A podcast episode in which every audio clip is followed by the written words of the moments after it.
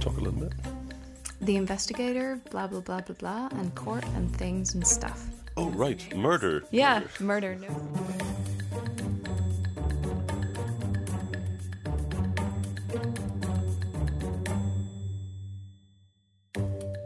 Welcome to Crime by the Bar, episode two. I'm Anna. And I'm Jonathan. And uh, yeah, this is our uh, true crime podcast where we talk about interesting crimes and uh, we make interesting drinks that we also talk about.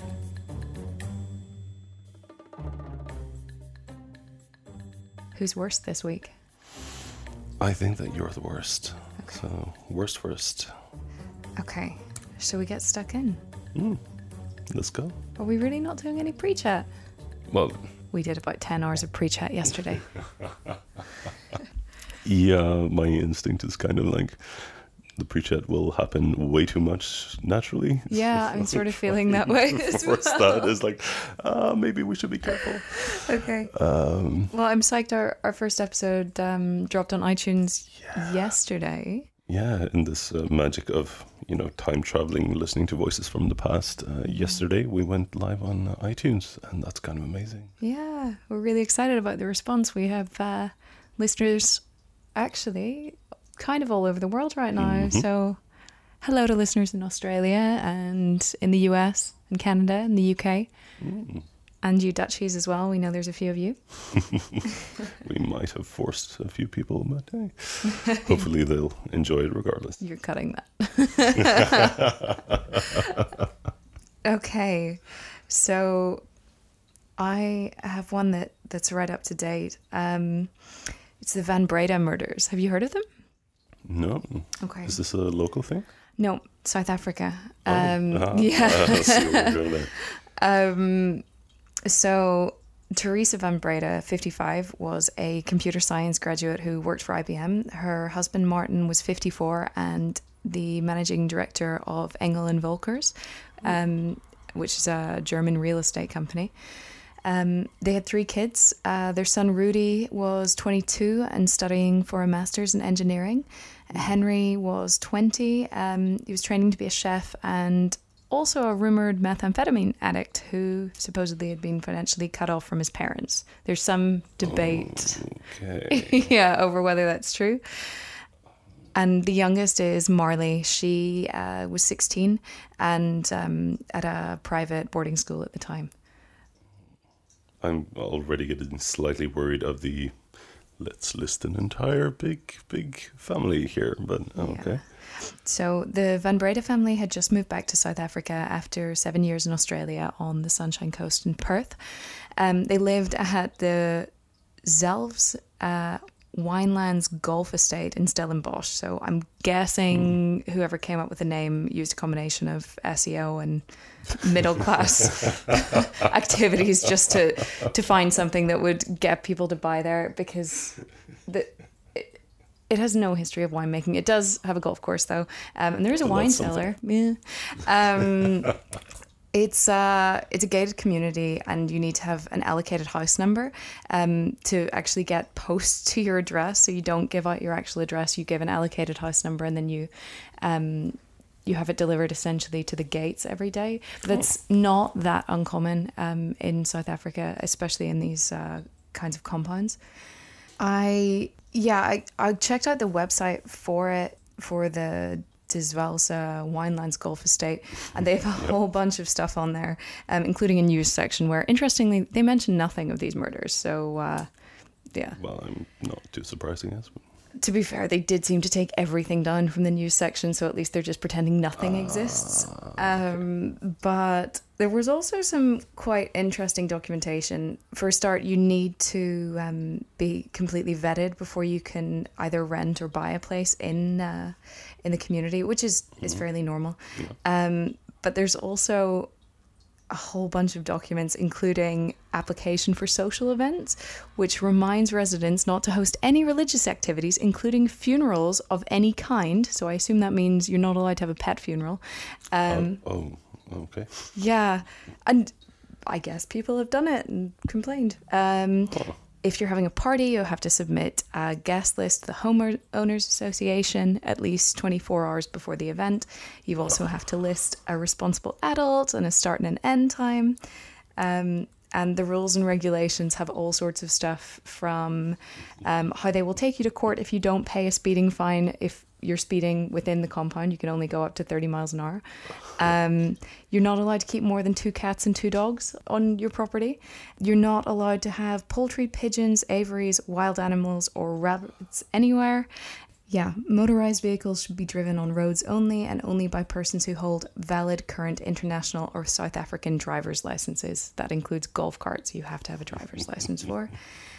You have to make sure all workers wear clean and presentable uniforms when they're on the estate. No one's allowed to be in their civilian clothes.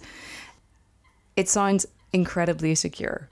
It also sounds like somewhere I'd hate to live. That's the thing. Like, as much as I can't stand this, from like we're kind of in the murder context right now, and mm-hmm. from that perspective, that should, well, at the very least, help with the investigations and stuff. Like, you'd think one of the um, items listed in the rules and regulations is under security. No person shall do anything which is or might be prejudicial to the security of any residence, and residents are to report incidences affecting security to the control room as soon as possible thereafter. Yet again, not really my kind of place, I guess, but still secure on paper at least. People didn't stick to this. Yeah. Okay, so Tuesday, 26th of January 2015, raised voices are heard coming from the Van Breda family home. Alarms were activated on the perimeter fence of the estate at 7 pm, 1 am, and 3 am, but the security officer that night testified that no alarm activations um, went off that he was aware of. Um, and it was since suggested that the alarms were from a low power warning. No one was picked oh. up on the security oh. footage, though. Okay. Henri calls his girlfriend at 20 past four in the morning, but she didn't answer. He then searched for emergency phone numbers on Google, which might sound totally ridiculous, but in in South Africa you have to dial 10177 to get connected to an emergency line, and if oh. you need police and fire, you call 10111. Okay, so not really as smooth as we're used to. No, um, although if you're phoning from uh, a mobile phone, you can just call 112. So, I mean, that sounds really straightforward. Yeah, that's the same here. So. Um, yeah, and I think it's the same in Australia, and they've been living in Australia before that, so. That should work for them, yeah. Yeah, Henri should know that. Um, Henri's the the twenty year old son, um, so he's the middle child. He yeah calls his girlfriend at twenty past four, doesn't get through, um, then starts googling emergency numbers. He eventually calls an emergency line almost three hours later, so it's a little after 7 a.m. Yeah. I, I was going to say, like, oh, well, at least that's uh, like on an alibi front or like general goodwill intent thing. Like, no, no, immediately go in, Google the emergency numbers, they can track that, but then wait three hours before calling? Yeah. Um, I listened to the the call. It was oh. leaked to media. I, I hate listening to mm. the hmm. emergency calls, but maybe you'll understand why I did it as it goes on. Okay. Um, he, from it, it sounds like he calls the main emergency line, which is a call center that then routes you to the right person. Mm-hmm. So the call recording opens as uh, a South African woman saying to what sounds like another female colleague, I have someone on the line. Uh, the female colleague, I think, is from the ambulance service. I've uh, a man on the line mm. who needs assistance. And it's like the most chilled out, exchange and then he comes on and I didn't even realize it was him because he just he sounds like bored. He sounds like oh. it's the middle of the afternoon and this is kind of irritating and he's been queuing for customer support. Yeah, like I mean, clearly he has all the time in the world, but yeah, it, it is kind of like that. It's it's very strange. He says really really calmly, "My family was attacked with an axe," and then there's a whole bunch of questions that the the emergency line woman has like how are you saying that? How do you spell that? And he just really slowly spells it and corrects the way she pronounces something. And what? Okay. Yeah it's i mean this is this is an emergency line so yeah he, he's just super chill yeah She at one point she asks, um, the the whole thing is like less than five minutes long. She asks something about where they should uh, send the ambulance, and uh, she asks him what are the injuries, and he says just that the family were attacked. They should send an ambulance. The woman asks unconscious, and he says yes, and bleeding from the head. Totally boring, totally monotone, no emotion. Like, I mean, it could be shock though. but it's also three hours later. And still, I mean, especially if it's family. Uh, You know, shock is a really specific reaction, though. I mean, reacting from trauma is different, but shock is a very specific reaction. And yeah, I guess it could be. Three hours later, maybe. I've only once had proper shock, and I actually had to call the police at that time. Um, and I thought less than five minutes had passed, and it turned out it had been half an hour. And I was speaking to police outside, and and it, the whole thing was totally surreal. And I was convinced it had it had been five minutes, and it it was it was the most bizarre thing. And I I felt totally calm, and someone had a few pictures of um, of what had happened, and I didn't look calm. I looked. I, my eyes were massive. I, I was completely white, and I was shaking, but my voice was totally calm. It was really, really bizarre. But that's an, a story for another day because you don't know that story. I don't.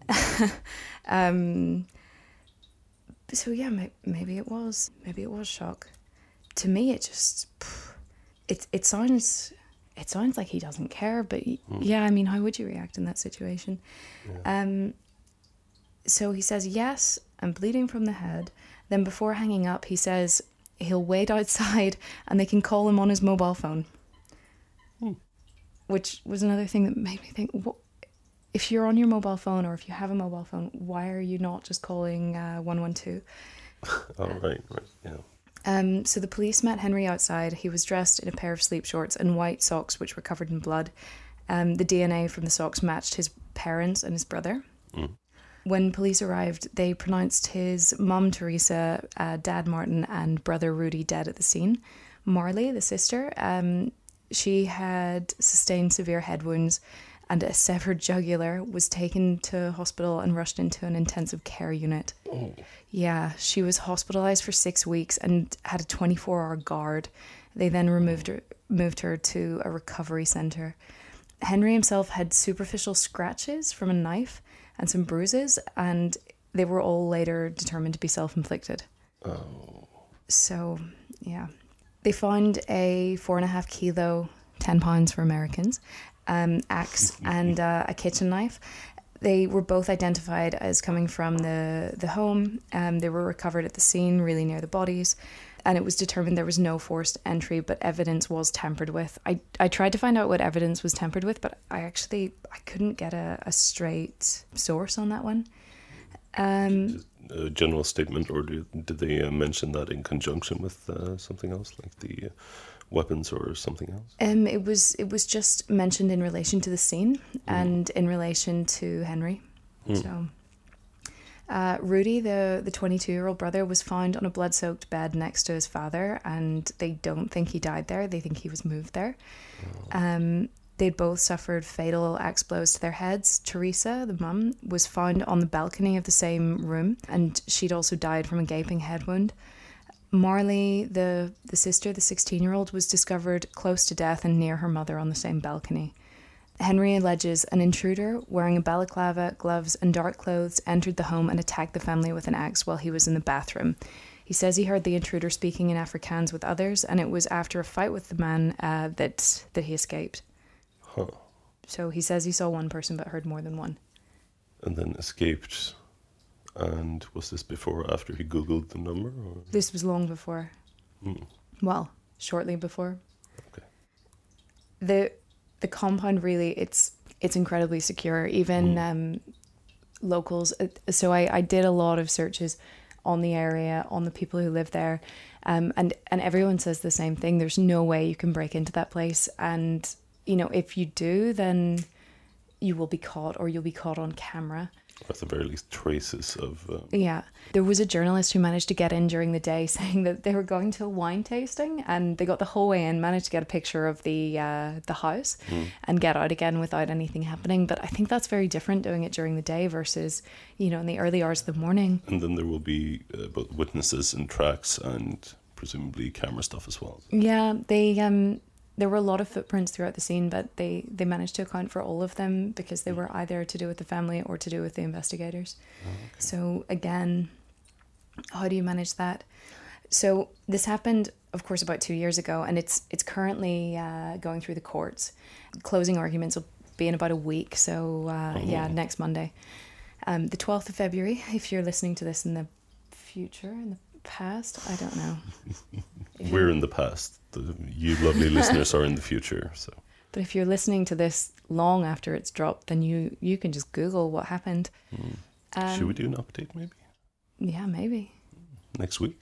Yeah, we can do an update next week. That's a really good point.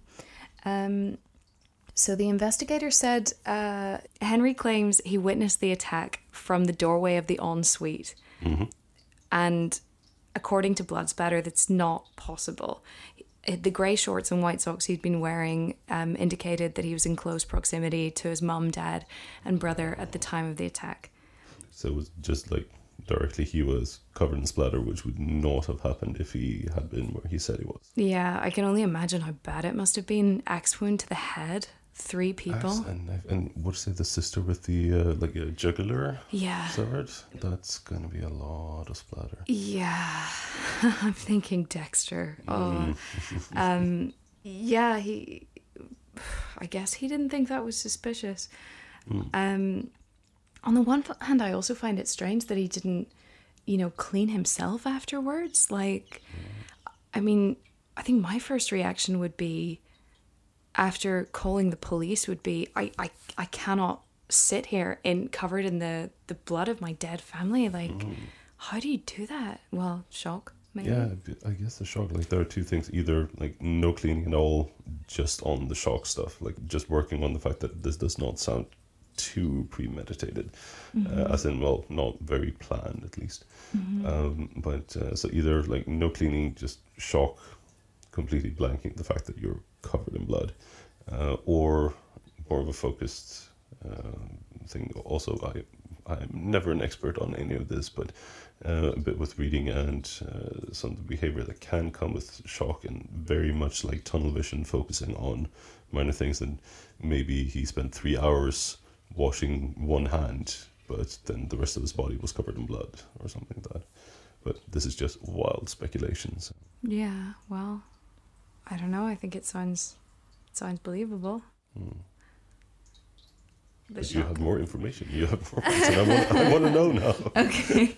Um, so one of the, the things that Henri said he did was he threw the axe at the attacker um, as he was fleeing, but the blood splatter again didn't match that. It looked like um, the the hammer or sorry the axe was never thrown based on the splatter on the walls and uh, and the the blood markings if you like on the handle of it So did he say that he just did he find the axe? Did he pick it up and wrest it from them, or is was he basically saying like, no, no, this was our axe, and they probably murdered them with something else, and I just threw that after them? it sounds like Henri's implying, for whatever reason, the, the guy who broke mm. in and axed the face of his mum, dad, and brother mm. dropped the axe and, and started leaving. So he grabbed the axe and threw it after him.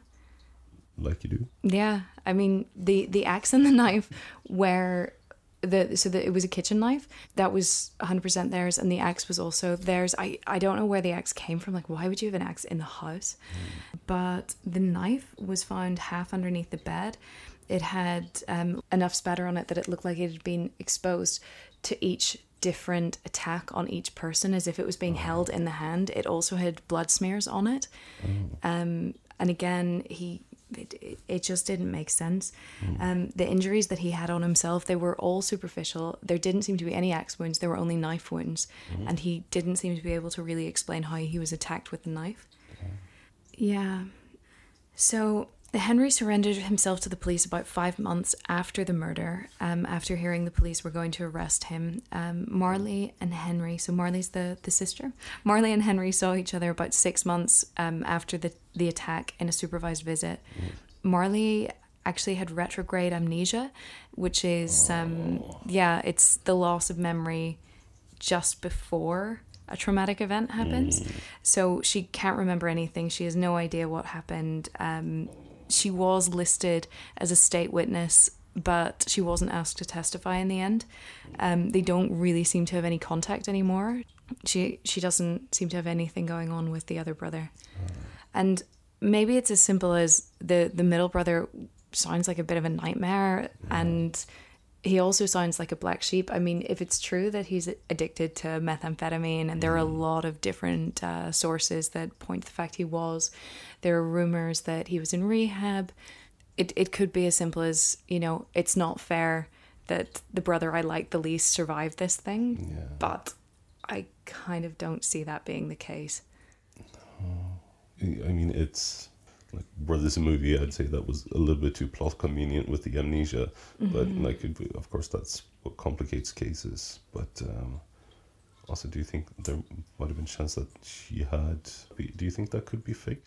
I don't know. I mean, I was thinking about this as well, and I think she really should just be left alone. The whole thing is horrible, and whether it's legitimate amnesia or not, you can you can kind of understand both sides of it. I mean, it's it's such a horrific trauma. Yeah. You you're not going to want to remember that. Your brain is going to try to stop you from being able to remember that night. True. True. Um, and if she does remember it, all of her family are dead apart from the perpetrator. I mean, presumably. Or she she can't identify the perpetrator. I I really find it hard to believe that it was someone other than Henri. Nothing suggests that it was someone other than Henri. It'll be interesting to see when the verdict comes out if um if he's found guilty, but I I don't see how he can't be. Everything points to him. Okay. But yeah, I, I feel so sorry. 16 and left dying on a balcony after seeing your, your mum. And yeah, um, she had a lot of surgery. She um, spent a long time in hospital. She's actually, uh, she's made what they're calling a, a more or less full physical recovery and she's back to her private boarding school now. She's 18 now. But she's not in touch with her brother. Um, her brother that's that's another thing I find quite strange. The brother doesn't seem to ever live independently from his family. So he was 20 at the time of the attack. He's now 22 and he went from living in his parents' home to living with his aunt and uncle wh- who insist he's innocent. He's a lovely boy and he would never do this and blah blah blah. Um He's also still with his girlfriend, the one he tried to call on the night of the attack, the one he didn't pick up. And uh, they were actually arrested for drug possession um, not long after, well, it was, I think, about eight or nine months after the murders happened. It, it doesn't say what, uh, what drug they had. The other interesting thing that I think it's a shame they didn't check at the time, they, they never took a blood sample from him, so we don't know if he was on drugs around the time of the murder because they could have been arguing over his drug use. So I'm not suggesting it's he got violent from from using the drugs. It's more if it's true that they cut him off, or if they caught him using, then it would be quite good to know. He stands to inherit a 16 million uh, in US dollar. Um, but in South Africa, if you're convicted of a crime, you, you can't you can't profit from it. So it's it's not quite the son of Sam, but it's similar idea to that law. You can't profit from. Uh, But so that will be decided next week. yeah, the well, closing arguments are supposed to be next Monday, which is the twelfth, and I that that could take another week or two, and then however long it takes for the jury to make a decision. But yeah, that that's it. All all that comes out of it is we can't trust a word that Henri said. Yeah. The evidence doesn't match um, what he's claiming has happened. We have no evidence of anyone else being around. Um, his parents and his older brother are are dead, and his sister doesn't seem to want to have anything to do with him. And I find it very strange that uh, his aunt and uncle are, are standing by him. The the girlfriend as well, like she's like he wouldn't have done this.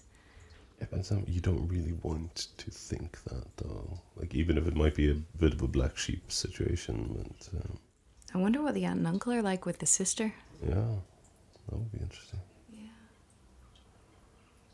that's my sad story this week. I, I do have some questions and some thoughts here. Shoot. So, sorry for making you repeat yourself, but so what was the timeline? Like, did all the murders basically happen? Were they able to determine if all the murders basically happened at the same time? They did, and that was. Do we know approximately how long before before the googling um, of the emergency number? It's it's difficult to tell, but it seems like um, the murders probably happened around 4 a.m. They all happened very either at the exact same time or very quickly within one another. Um, there were a few other things. So the the grey duvet had been removed from Henri's bed after the at- attack, um, and it was placed or thrown next to the older brother, Rudi. Rudi was moved from wherever he was killed into the same room as uh, as the dad. Yeah. So they were found in the bed together, and the mum and the sister were found in the balcony of the same room. But they did not appear to have been moved. No, everyone else seemed to be around the same. Okay. I wonder why would you flee to the balcony? It seems like a horror movie whenever it's don't run up the stairs, you know, run out of the house, run away, like run out onto the balcony. Oh, can you imagine the terrifying moment where you're wondering if it's better to jump from the balcony at the mm. top of the house or or to stay there and watch your son try to kill you? Oh, I I really wish it it wasn't him, but I I don't. There's there's There's no other. pointing there. Yeah. I know the the kind of image theory that popped up as I was listening to it, uh, like halfway through, was kind of see if and uh, okay, slightly judgmental, but the drug angle has been pushed up, and it's it's kind of an easy target. But say there was uh, drugs involved, uh, and not necessarily a really bad trip, but yeah, affecting judgment, affecting what happens. If he accidentally like lashed out and uh, killed or well mortally uh, wounded a family member, he's kind of panicking, trying to call uh, his girlfriend, trying to look up the uh, emergency numbers. Yeah. Then some family member realizes what what's happened. A fight breaks out, and then he just slaughters the family. Then kind of goes into shock and not really sure how to deal with what's happening, and then finally managed to call the services. Well, I mean, the only drug that we know that he took was methamphetamine. That, that's what I'm saying. It's a bit of generalization. Like, yeah, there could have been other drugs, or there, that might have been an experiment, or Yeah, I, I really wish they'd have uh, taken a sample and tested him. That would be really interesting. How many drugs really make you violent, though? I, I have no idea. It's, it, it's a I said, genuine question. it doesn't necessarily need to be violent. Just like complete judgment impairment, which can happen. Yeah, that's true. Don't operate get- heavy machinery, axes, Yeah, argue with your parents. coffee, get murdered. Yeah. Um, so like not necessarily that he took something and just went berserk, but that was something that in some way was a catalyst for the first po- possibly accidental injury or death, and then uh, maybe other family members storm in and struggles, blood stuff, and uh, uh, no, and that was also uh, kind of popped up just because like for some reason one of the bodies had been moved. So if, for instance, is it uh, Rudi? Yeah, Rudi, the oldest brother. Yeah, if he was the first one to uh, like accidentally get killed or Yeah. like that, and then he had to kill all the other people, and then he tried to rearrange it afterwards. Mm-hmm. I don't know. He was, um, it seemed like uh, Henri was the only one who academically wasn't up to par because the brother had already studied at Trinity College in uh, in Dublin and has got his bachelor's. I can't remember what it was in, and then was studying for his master's in engineering. Um, I mean, even you know, both the parents were were highly educated and and very smart people and accomplished. Um, the daughter, even you know, even at sixteen, she seems to be doing very well. And and they just mentioned he's going to culinary school and uh, he's been in and out of rehab. There, I mean, there's nothing wrong with it, but at the same time, who who does this to their family? And is this part of his reasoning? He's just insanely jealous. He's you know that upset that he's not matching up to his siblings that he he cracks. Maybe that is it. He uh he killed his older brother first snapped at him. You know there's only 2 years apart.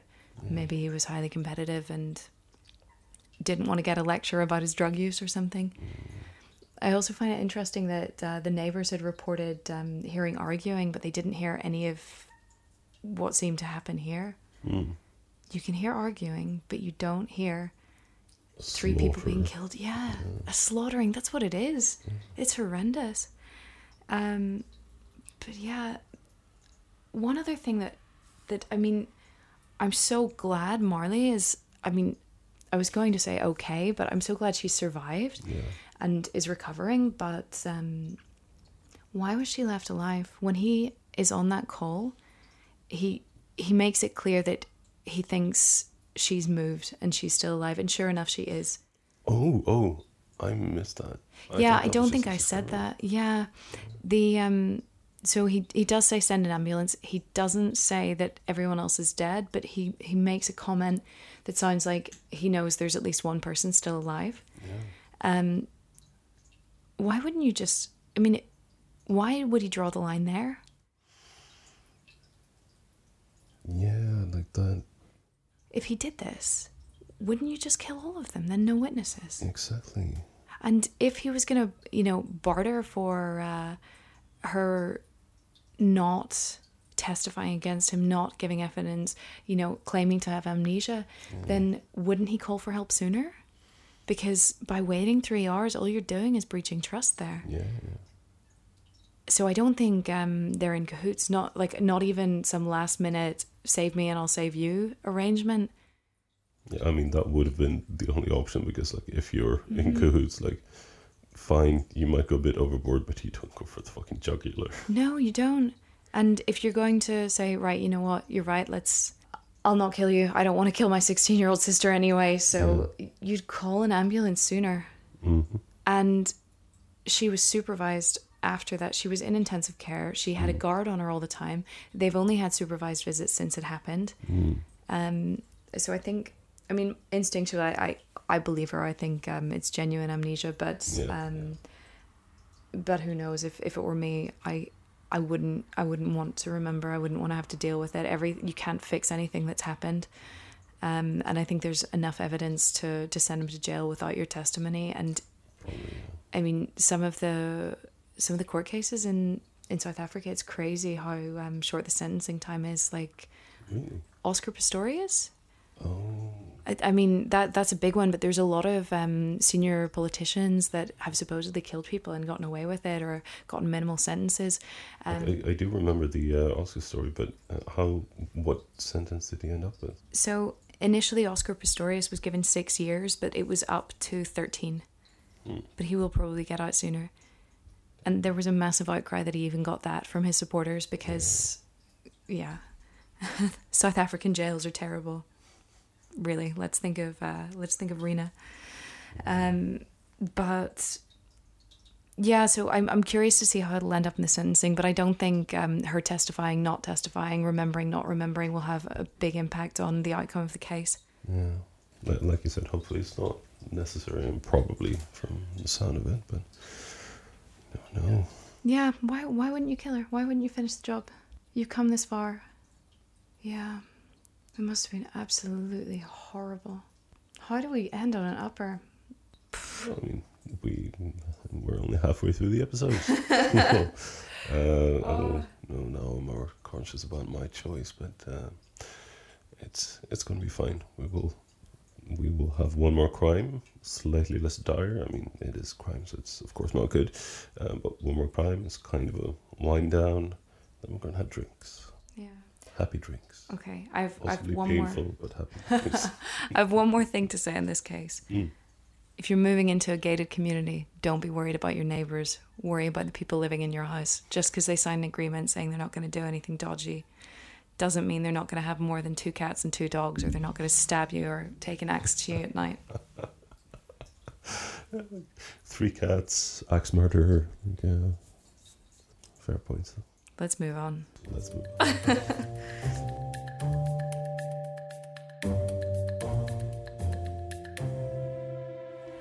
Okay, what's yours this week? Ooh, yours is a Dutch one this week. Indeed, it is. Ah. So yeah, I have a local story, uh, also very recent. Um, I mean, I can't really say more recent than yours because, well, the last update was possibly more recent. Regardless, this is a Dutch crime. It concerns a uh, very rich, I'm pretty sure he was a millionaire, uh, businessman named uh, Koen. Sorry for the pronunciation. Um, uh, so yeah, businessman. He made a small fortune in the travel industry. Um, he, I'm not sure if he founded or was in early with uh, something called the Eliza Was Here travel agency, uh, but he kind of um, uh, sold his shares, made a lot of money, but not really a big, well-known figure outside of that niche uh, until in 2012 where he was uh, mentioned a lot in the news because he was uh, assaulted by a kickboxer slash celebrity. I don't know the details because I didn't really feel like digging into that person. Uh, but there was a kickboxer who basically went on a minor rampage while out clubbing one night. So a lot of people assaulted. This guy was possibly the most interesting person, so they highlighted him so after this, he was apparently, and uh, well, not surpri- not too surprisingly, uh, still suffering kind of from the attack. Um, he had employed like private security guards before as well, uh, because he was feeling threatened. But in March last year, oh wait, sorry, No, I'm just I I realized I'm just sitting here nodding, mesmerized by your storytelling. but yeah, so in March last year, uh, he was found murdered in his home in uh, Bilthoven. Where's Bilthoven? Geography is not my strong suit. Uh, we can look this up. Okay, it's um Bilthoven is uh, right between the triangle of Hilversum, Amersfoort, and Utrecht. Utrecht to to people who aren't from the Netherlands. so it's like maybe an hour away from Amsterdam. Yeah, that's a good reference point. Uh, but yeah, was found murdered in March. Uh, This year? What year? No, no, well, last year, March as in year? 2017. yes. sorry, 2017. Wow, yeah, it's uh, always a struggle. my brain. I'm sorry. Uh, but yeah, like when his body was discovered, it wasn't exactly clear with the circumstances. Like it could have been a robbery or so. But um, uh, the police were investigating, and they immediately got a bunch of tips. They don't go into the details because they were very, very um, well, not secretive, but I know not you know hand feeding random facts to the press. which is good. But like, I remember getting told off by a neighbor for. Uh, so we have the recycling bins, and then we have the regular bins, and put down some cardboard before the recycling, beside the recycling bin, which I needed to come back to and flatten, and then put into the recycling Yeah. bin. So I went to drop off the the regular garbage. And this woman immediately comes over and starts telling me off about how, you know, you can't leave a mess like that in the neighborhood. It's like, oh, I'm going back. She's like, yeah, I'm sure you were. It's like, I oh. really was. People are so nosy. And I kind of love it. Like, at least if I go missing, it'll be like, yeah, her hair was a mess that day. And, you know, her shoes definitely didn't go with her coat and da da da da. I wonder what the police tips were. It's probably all shit like that. Yeah, uh, I'm not entirely sure how it looks there. It looks like it might be a bit more of a like, slightly separated housey uh, situation uh, compared to the very, very squashed together bunches of people in central Amsterdam. Yeah, um, but still. But still, yeah, like they, they got a lot of tips, so that was probably something. You know the whole culture, and if you have a baby here, you you go around and you you say happy baby birth, and it's like I you can, just I can see that happening. I haven't experienced it. Well, I don't have any babies, but People drop into your house. It's like, come on, this person's just had a kid. Leave them alone. Give them some peace. Why should they be hosting? But you you have to have like biscuits and tea and stuff ready to give to people when they come to your house when you've just had a baby. Yeah, and then the vicious cycle of like, oh, I had to do that. Now I have to go and bother every person who has a baby from now. on. Oh, and the whole obligation on bringing cake in on your birthday. It's like it's my damn birthday. Yeah, it's you bring me to cake. be the op- yes, exactly. It, when it's your birthday, people bring you cake. Yeah. you're not supposed to slave and bake and buy stuff. Uh, no, the the Dutch are weird. and then everyone else gets congratulated that it's your birthday. No, like- I know. The first time that happened, it was so. It's bloody rude. Congratulations, it's Jonathan's birthday. Like, and what? It's his birthday. Congratulate, congratulate him.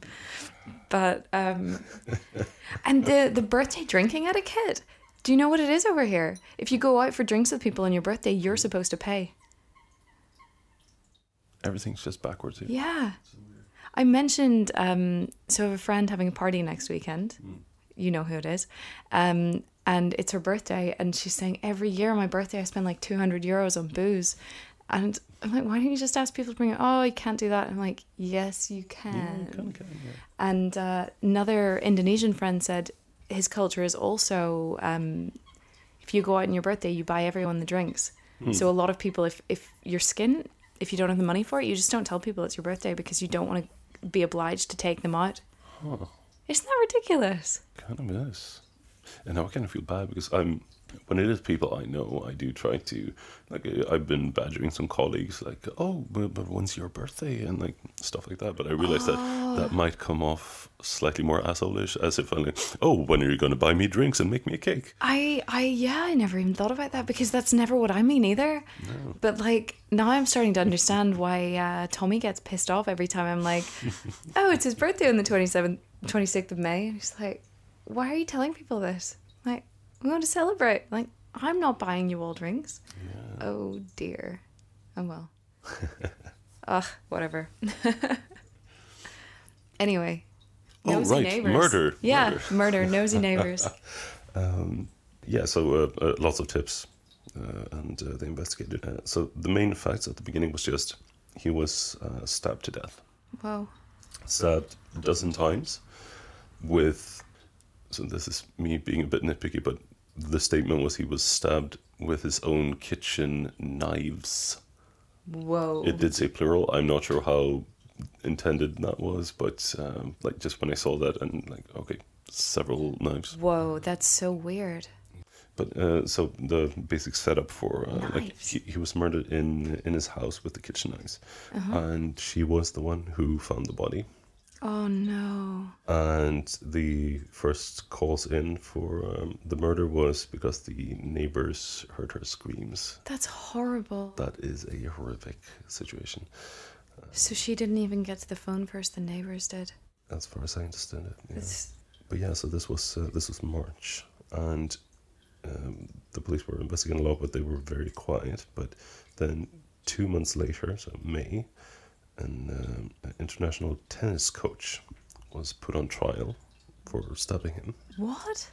Uh, so the name was uh, Mark de Jong, uh, who was coach of apparently a famous tennis player called Robin Haase. I don't follow tennis. I don't follow sports uh, at all. I'm not a sport sports sporter. Um, why would you? There's no point. Okay, moving on. Tennis guy. so, so yeah, Do, the, do uh, we know what the connection is there? We do because uh, so mm, Mark or De Jong had been friends of uh, Everink's. Mm-hmm.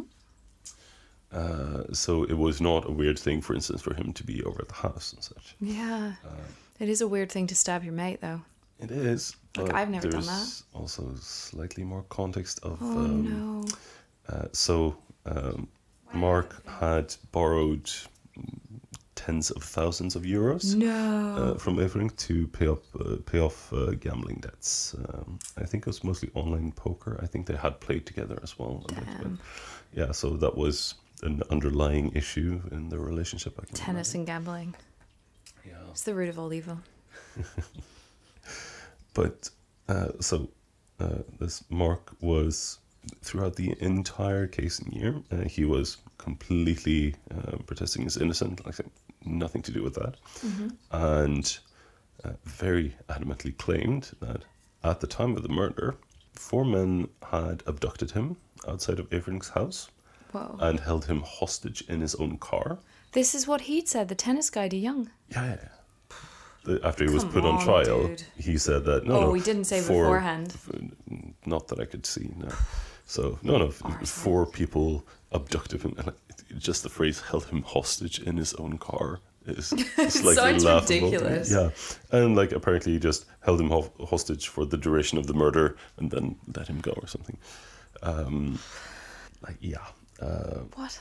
so the police didn't find any evidence of other people in the house. What what kind of car was it? No clue. Just comfy sure seats, heated mentioned- seats. I do know that they took the. Um, March was cold last year, so I mean, I hope they had the heater on, didn't run the battery flat. I mean, if you have five people in a car and a tense hostage situation, Yeah, you're going to right. generate some body heat. That's Yeah, the windows probably would have steamed out, couldn't see a thing. How did they even know when it was all done? poor De Jong, poor misunderstood De Jong. uh, quite, Um, Five but- people but, in a car is not comfortable. uh, To, to be fair, they, he didn't specifically say that. They might have, I know, shoved him in. And however you hold someone hostage, like one person in the passenger seat or something. Oh, like one at each door and one on the boot. Not necessarily three piled in the back, two in the front. but I mean, Dutch people are on average the tallest in the world. Like, it's it's just going to be a disaster. What you push forward the passenger seats. De Jong is going to be like his knees are going to be up in the dashboard. yeah, no, he would have gone to the police over that. He would have complained before.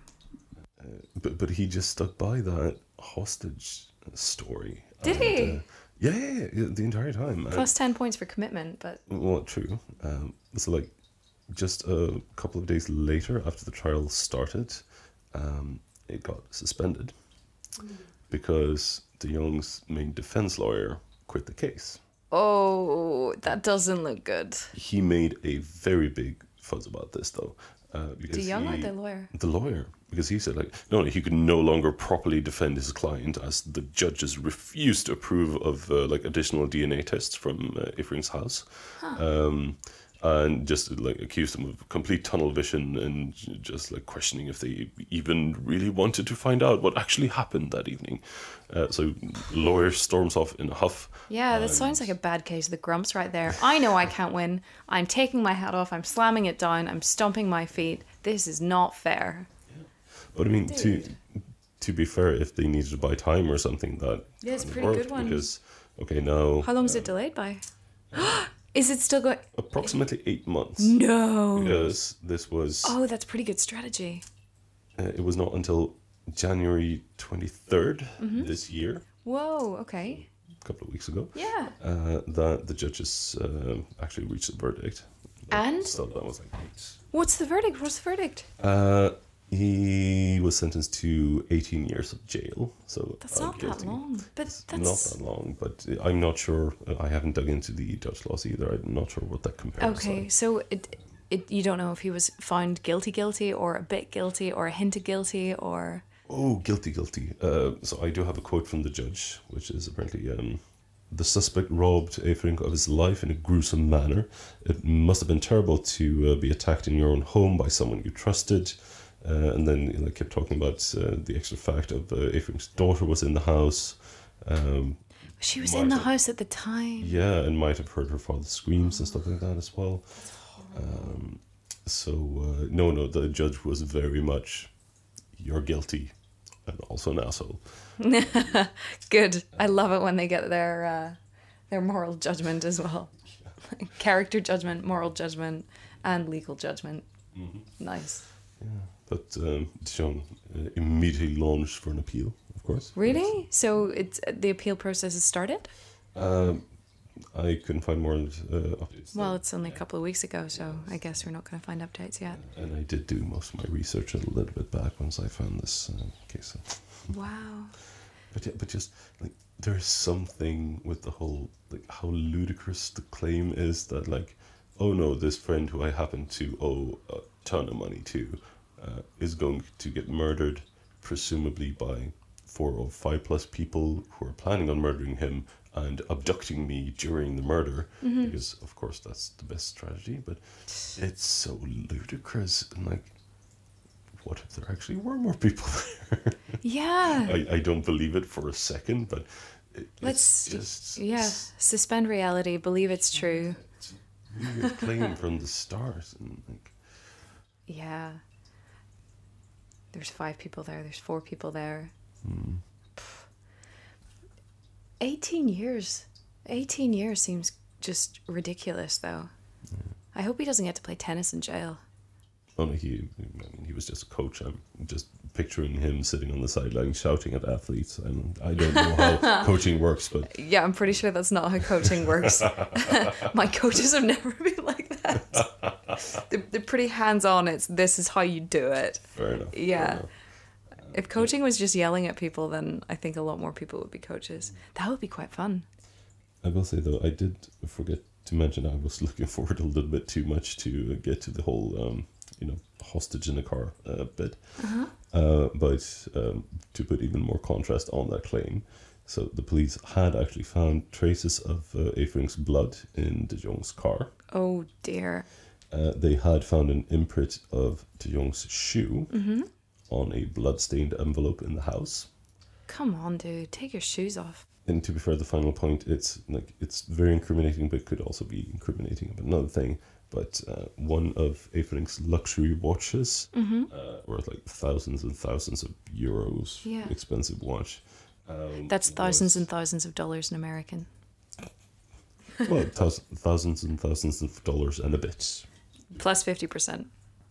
Is it, is Yeah. really that bad? I, Oh. I think it is. Oh yeah, no, it is because I looked up the speeding ticket fines uh, yesterday in uh, in European and American and rand. So yeah, rand is no rand is too confusing as a currency. But anyway, Uh, but yeah, this uh, watch was found in the possession of. Um, it was in De Jong's sister's house. come Later on, turned out that he kind of moved that through his parents, who then gave it to the sister. I'm not sure, uh, but there were a lot of arrows pointing towards Mark De Jong. yeah, Yeah, and then this claim like, no, abducted, held hostage, then let go, and I guess I went home. And wow. yeah, I hate whenever um I think it's such I mean the whole thing is horrific um when you have people perpetrating these violent crimes but it's just so violating when they take that extra step and you know steal their stuff like Yeah. people who take trophies people who see it as a, a moment of opportunity and like ugh that's just so gross steal his watch and give it through your parents to your sister don't touch my shit. Like you've already stabbed the crap out of me. Like this is how my daughter is gonna remember the last time she sees me, and you nick my watch. Like really, really, ugh. I wonder what'll happen. yeah, we'll see. I mean, well, I'm, I, I can't really see that the appeals will go anywhere though. I wonder um, what the legal obligation is there. I guess we'll find out. Yeah. I'll follow it. Yeah, we'll uh, post some updates on our Twitter, I suppose, whenever we know. Yeah. Wow. So I know we were gonna do uh, just a nice fluffy um, lychee cocktail afterwards, but I think after all that we should have something stronger. Do you fancy something with Genever? Do you know the difference between Genever and gin? First of all, Um, I know it flavor wise, but not entirely that into the uh, production side of things. Um, basically production wise it's it's pretty much the same. So Genever is the original gin. Um, gin is the english interpretation of it. Um, so Genever is of course a dutch spirit and yeah i i'm going to propose you go off and make me a Genever drink and then come back and let's see how it goes it's your turn yes, the um, uh, least suited person for that particular spirit, but okay, I'll try. if you do a really bad job we'll probably never have it again though Oh no, now you're, you're influencing the results. i mean Uh, i'll think I'm- less of you i'll think less of you but I'll I'll try to be honourable, and we'll see what I can mix up. okay off you go i look forward to it I'll be right back.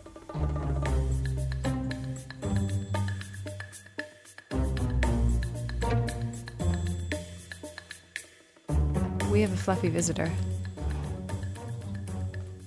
So unfortunately, I only made two drinks, um, but we also have a cat. But I'm going to get you one drink first. Thank you. What are we drinking?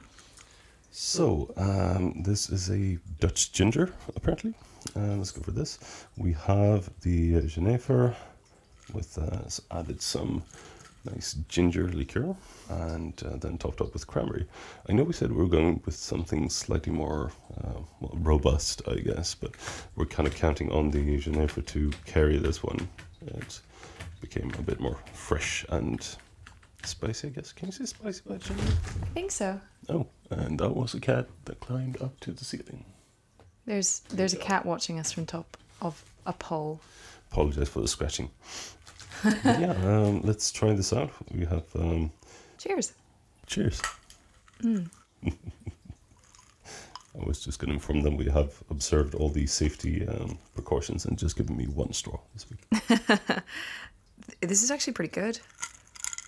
I was worried it would be horrible, Ooh, but that's that's a lot of ginger, though.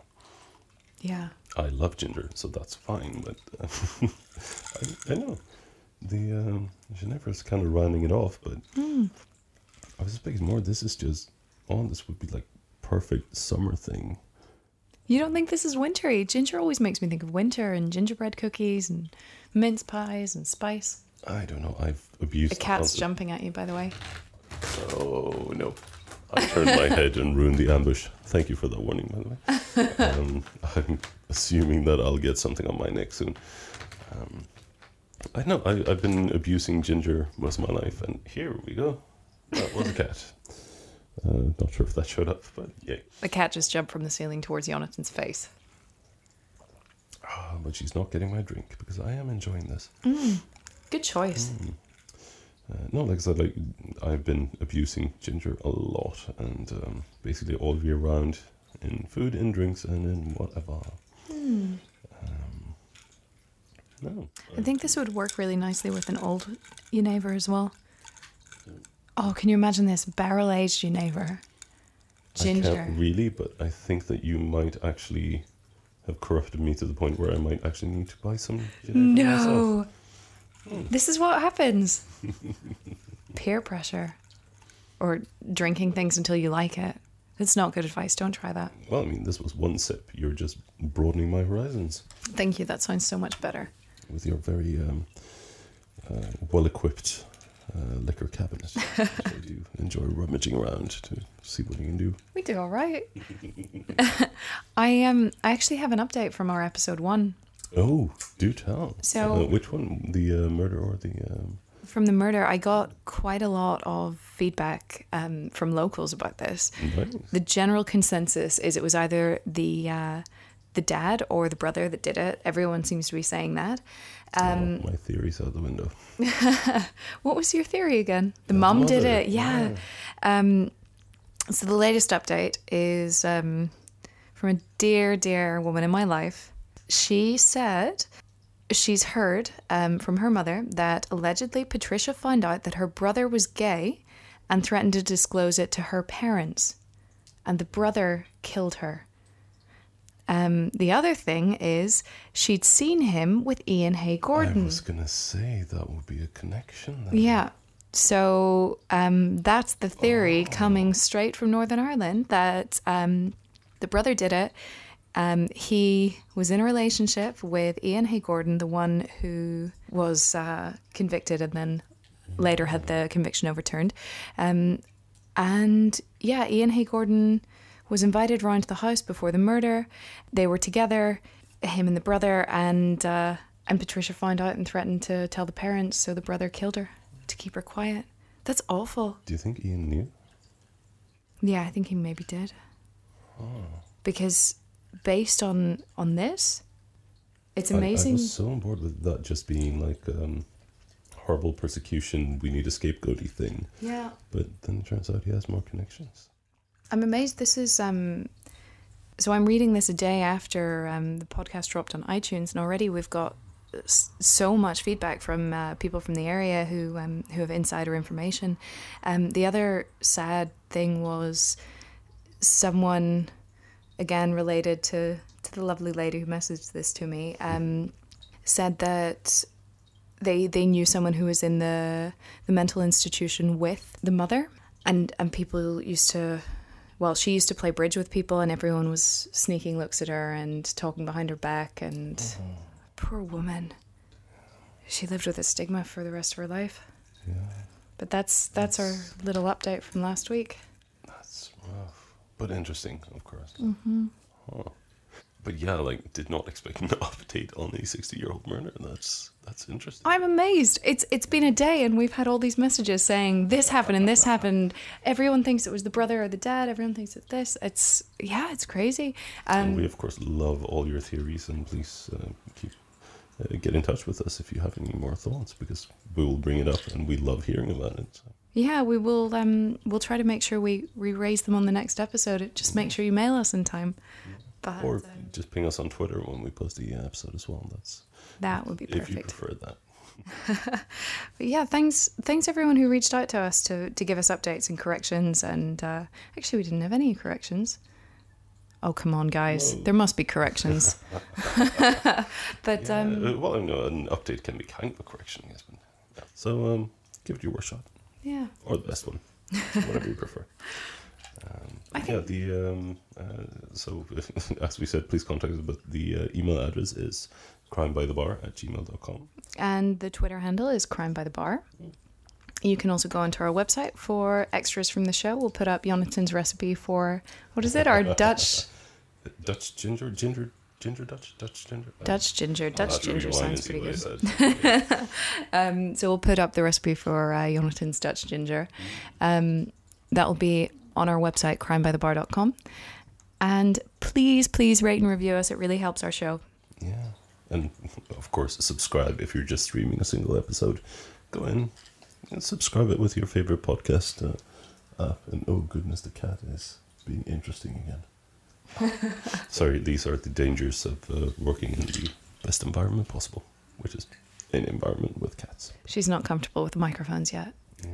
She's getting edge, edging, edging closer. Um, thanks so much for listening, everyone, and we'll catch you next time. New episodes every Tuesday and every Friday. Mm, That's the goal. Bye. Thank you and bye.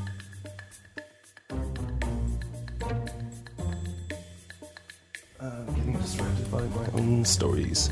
Could you say a couple of words, please? A couple of words, please. Good job.